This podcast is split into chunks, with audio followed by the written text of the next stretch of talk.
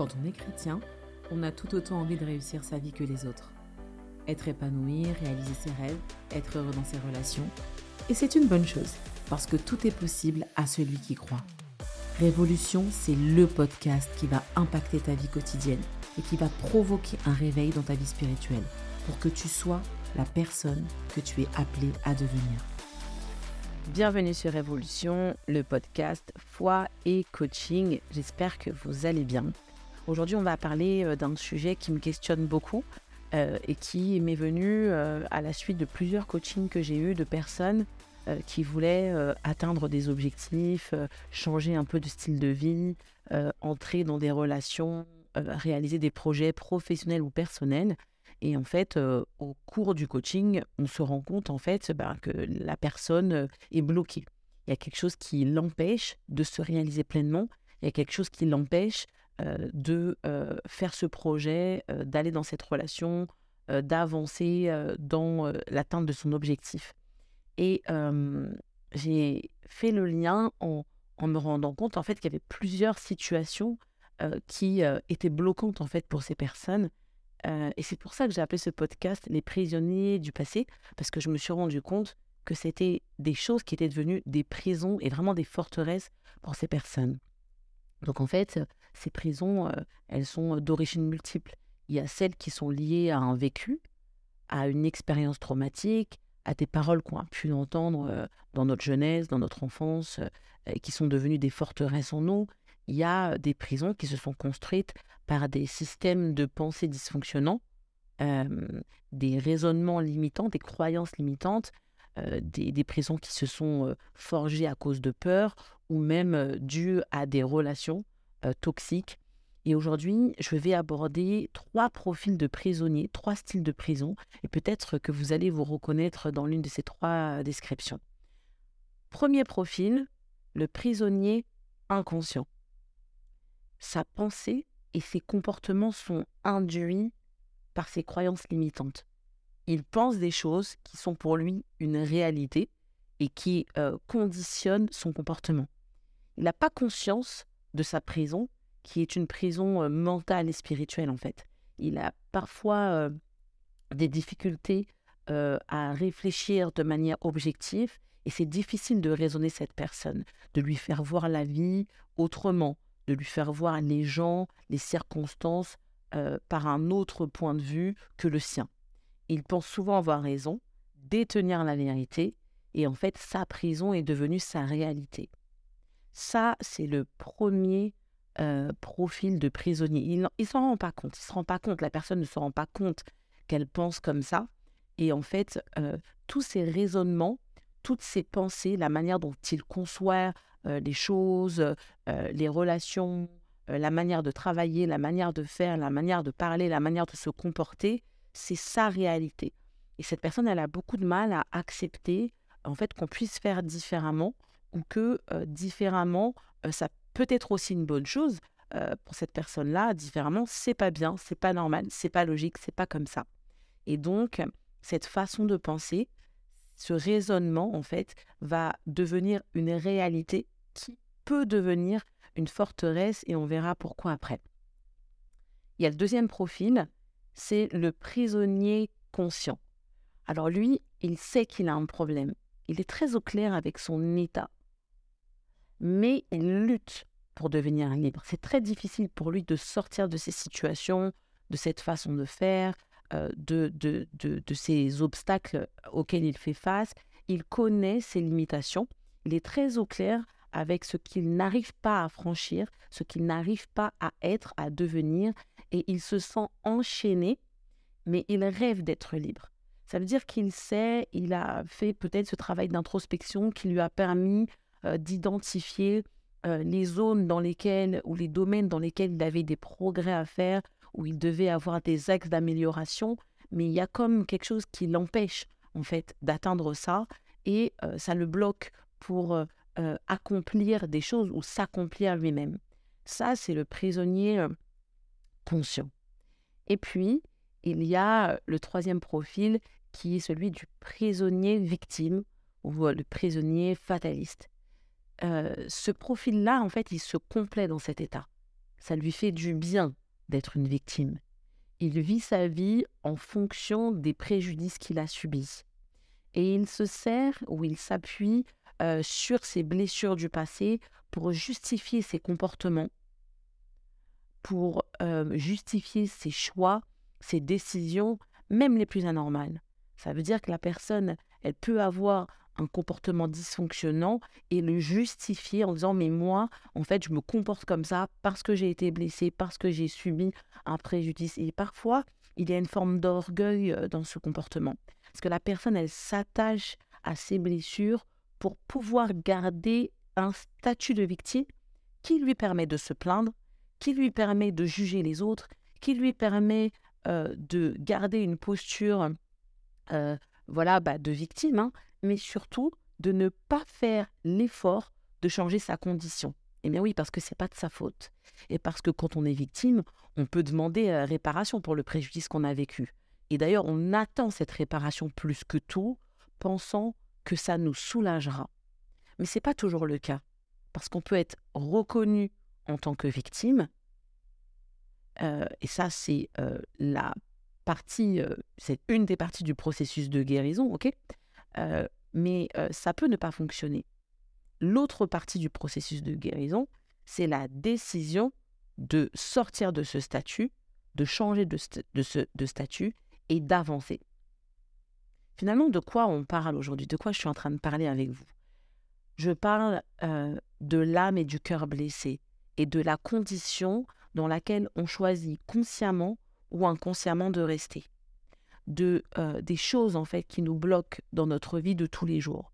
Parce que euh, comme n'importe quelle personne, si vous m'écoutez aujourd'hui, vous avez peut-être envie euh, de réaliser des choses, vous avez peut-être des projets en tête, des envies, des rêves, des objectifs. Et en fait, pour pouvoir atteindre tous ces objectifs, pour pouvoir aller jusqu'au bout de nos rêves, pour pouvoir dépasser nos limitations, il faut savoir en fait dans quel statut on se trouve. Et est-ce qu'on est conscient de l'état dans lequel on est ou est-ce qu'on ne l'est pas? Quand on est blessé, notre regard il est souvent fixé sur la personne qui est à l'origine de la blessure, sur la situation qui est à l'origine de la blessure, sur notre blessure, sur notre douleur.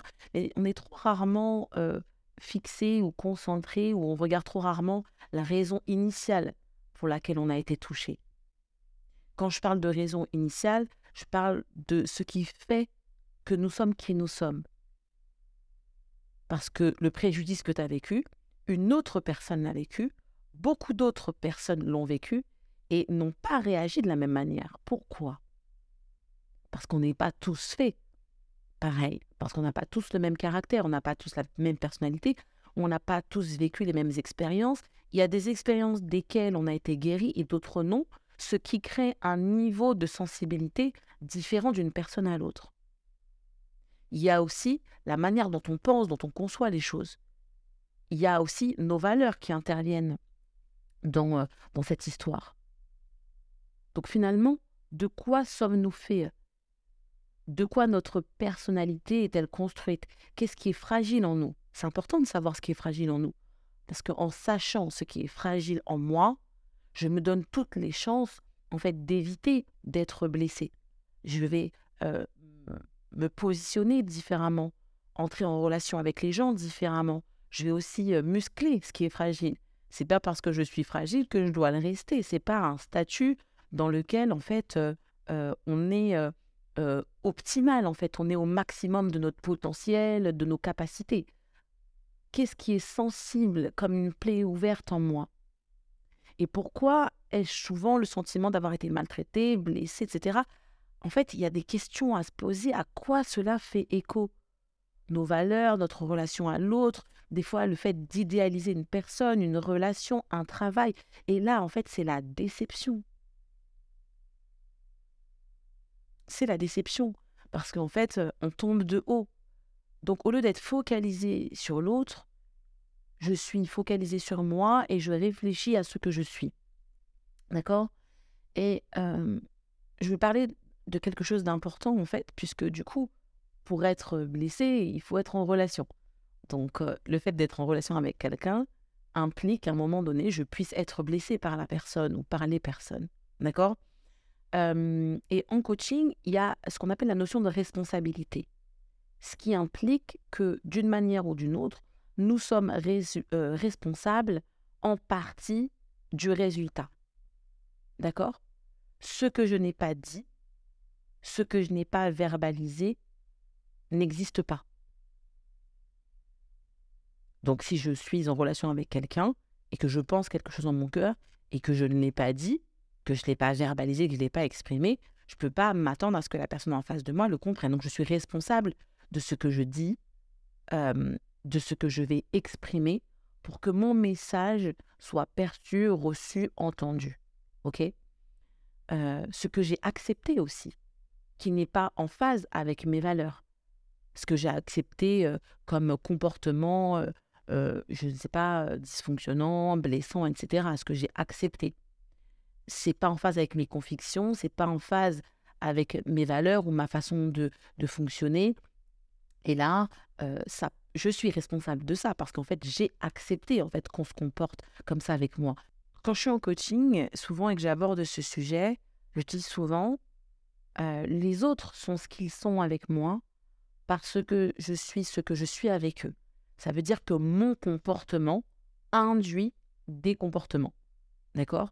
Ce que je tolère, en fait, qu'on me fasse, eh ben on me le fait. Ce que je ne tolère pas, on ne me le fait pas. OK? Ça, c'est une des raisons aussi qui implique la notion de responsabilité.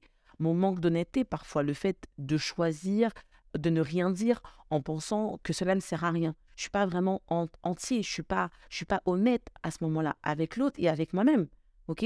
Ma manière de dire ce que je pense, ma manière de parler, ma manière de m'exprimer, euh, la manière dont je vais euh, dire les choses, ma capacité à gérer mes émotions également, ce que je renvoie à l'autre, euh, cette communication non verbale mais qui est tout aussi puissante qu'un mot et qui renvoie un message à l'autre. Ma, mes mimiques, mon visage, mes expressions faciales, comme on dit, en fait, sont aussi une manière de communiquer. Le fait aussi que je puisse manipuler, et ça, on pense qu'il n'y a que les gens méchants qui manipulent. Ben non, en fait, je peux aussi manipuler par du chantage affectif, par de l'intimidation, euh, par des menaces qui n'en ont pas l'air. Et en fait, personne ne peut vous sortir de ces prisons-là dont vous justifiez l'existence, car vous donnez à cette prison une raison d'exister. Je répète, personne ne peut vous sortir d'une prison dont vous justifiez l'existence.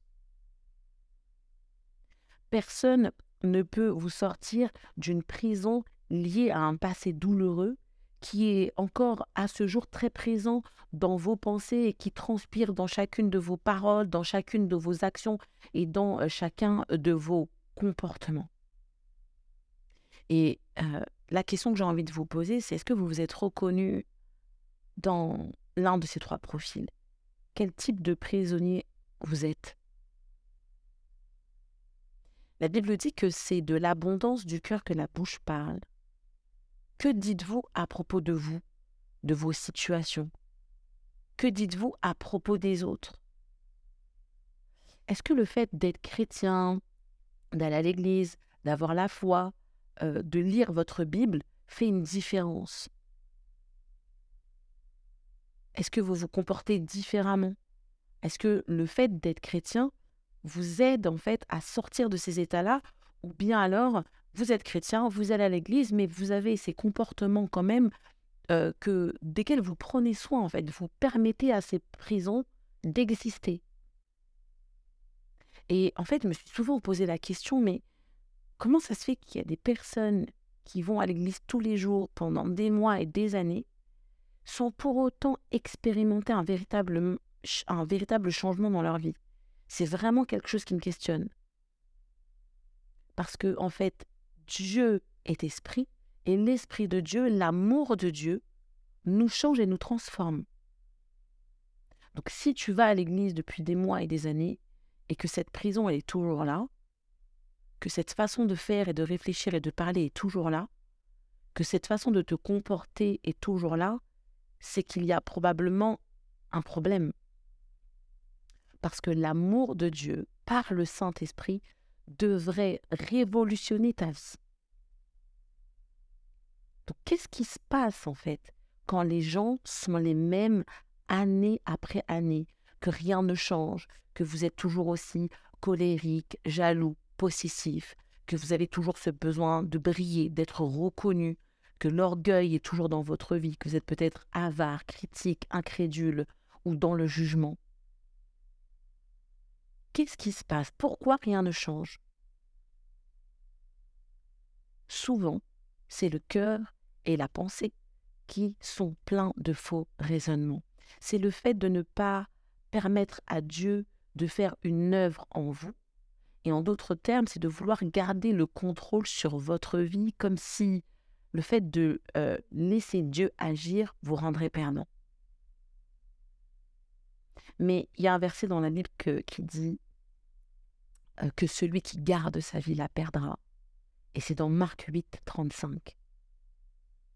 Quand on entre, quand on entre en relation avec Jésus, on donne sa vie à Jésus.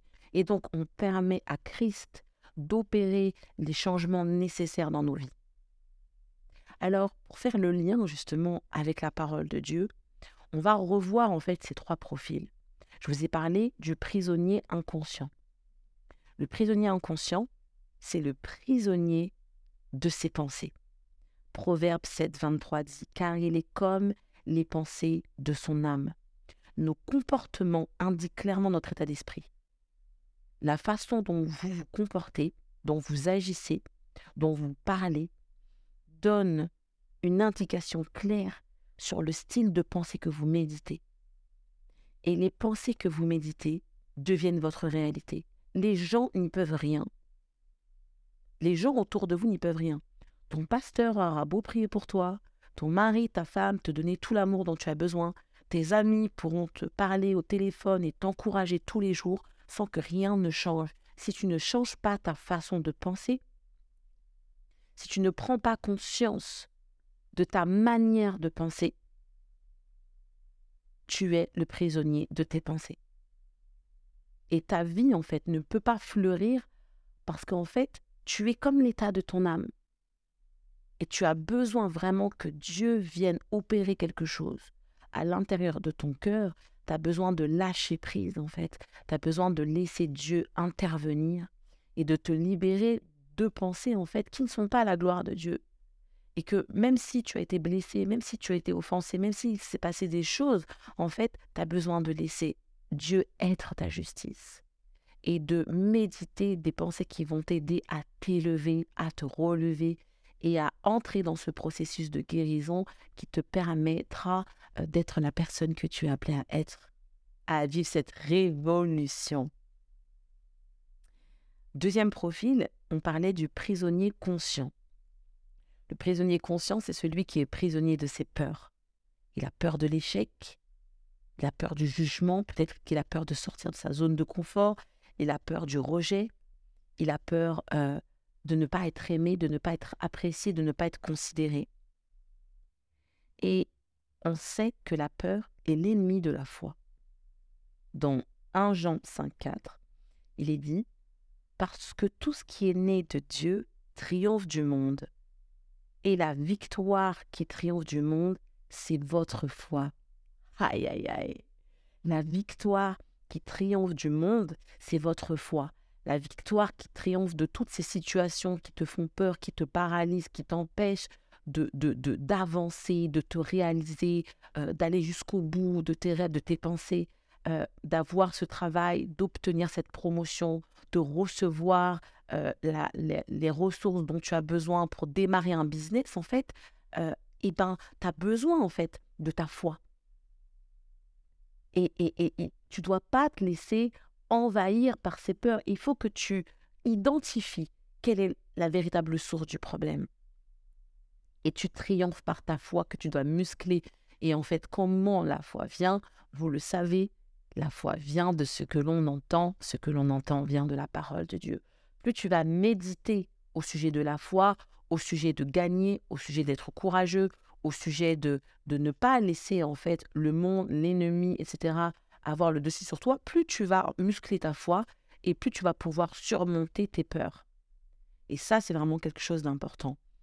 Euh, le prisonnier conscient, il sait qu'il a un blocage, je l'ai dit tout à l'heure, il sait qu'il a des limitations.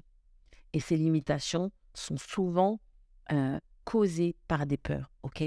Donc, on a la victoire parce que c'est notre foi qui nous fait triompher. Et puis, sur le troisième euh, profil, on parlait du prisonnier victime ou fataliste. Et le prisonnier victime ou fataliste, c'est celui qui est prisonnier de ses blessures.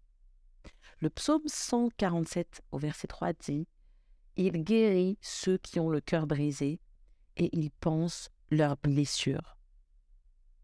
Dieu guérit ceux qui ont le cœur brisé et il pense leurs blessures. Tout à l'heure, je vous disais, comment se fait-il que dans les églises soient assis des chrétiens depuis des mois et des années et ne reçoivent pas leur guérison, restent bloqués à des étapes de leur vie où euh, les blessures de leur passé les retiennent encore captifs?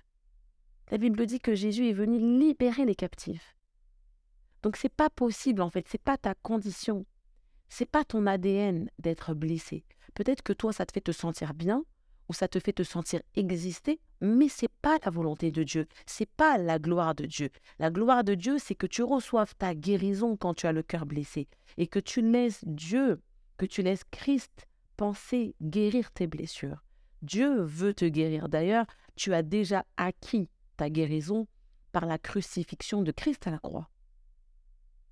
Donc c'est ton choix de pardonner, de guérir, d'avancer et de vivre cette vie épanouie, cette vie pleine en fait, cette vie fructueuse en Christ. C'est un choix, c'est vraiment une décision. Personne ne peut le faire pour toi. Et la question qu'on peut se poser, c'est pourquoi est-ce que tu veux rester blessé? Pourquoi est-ce que tu restes blessé? Pourquoi est-ce que tu resterais prisonnier de cette prison? Pourquoi est-ce que le passé aurait encore un tel poids sur ta vie Non, Dieu t'appelle à être libre et Christ veut te guérir. Christ veut que tu laisses toutes ces choses derrière toi et que tu le laisses faire l'œuvre qu'il doit faire à l'intérieur de toi pour que tu puisses vraiment être la lumière du monde. Tu peux pas être la lumière du monde, tu peux pas être le sel de la terre si tu es amer et si tu es blessé. Tu peux pas aider les autres à venir à Jésus si tu es blessé et torturé. Dieu veut que tu sois pleinement guéri, euh, bien dans tes pensées, euh, que tu sois quelqu'un qui a une grande foi inébranlable et que euh, tu puisses vraiment tout surmonter avec Dieu. En conclusion, il y a trois choses importantes que j'aimerais vous dire. Première chose, soyez conscient de la qualité de vos pensées, parce que les pensées, c'est la base de tout. Il y a un dicton qui dit Tel un homme pense, tel il est. Les pensées font que vous êtes influencé et orienté à prendre telle ou telle décision, à vous comporter de telle ou telle manière. C'est la manière dont vous pensez. Et ça va très très vite. On aura un épisode spécialement sur les pensées. Vous allez voir à quel point c'est important de dominer vos pensées. Deuxième point, ne vivez pas juste dans la peur. Qu'est-ce que ça veut dire?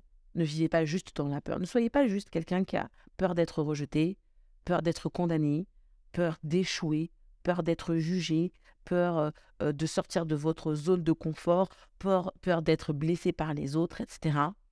Identifiez la véritable source du problème. Car en fait, ces, ces peurs, elles influencent vos comportements, elles polluent vos relations et elles vous empêchent d'atteindre vos objectifs. Et parfois, on ne se rend même pas compte, en fait, que c'est ça qui bloque. On sait qu'il y a quelque chose qui ne va pas, mais on ne sait pas qu'est-ce qui bloque?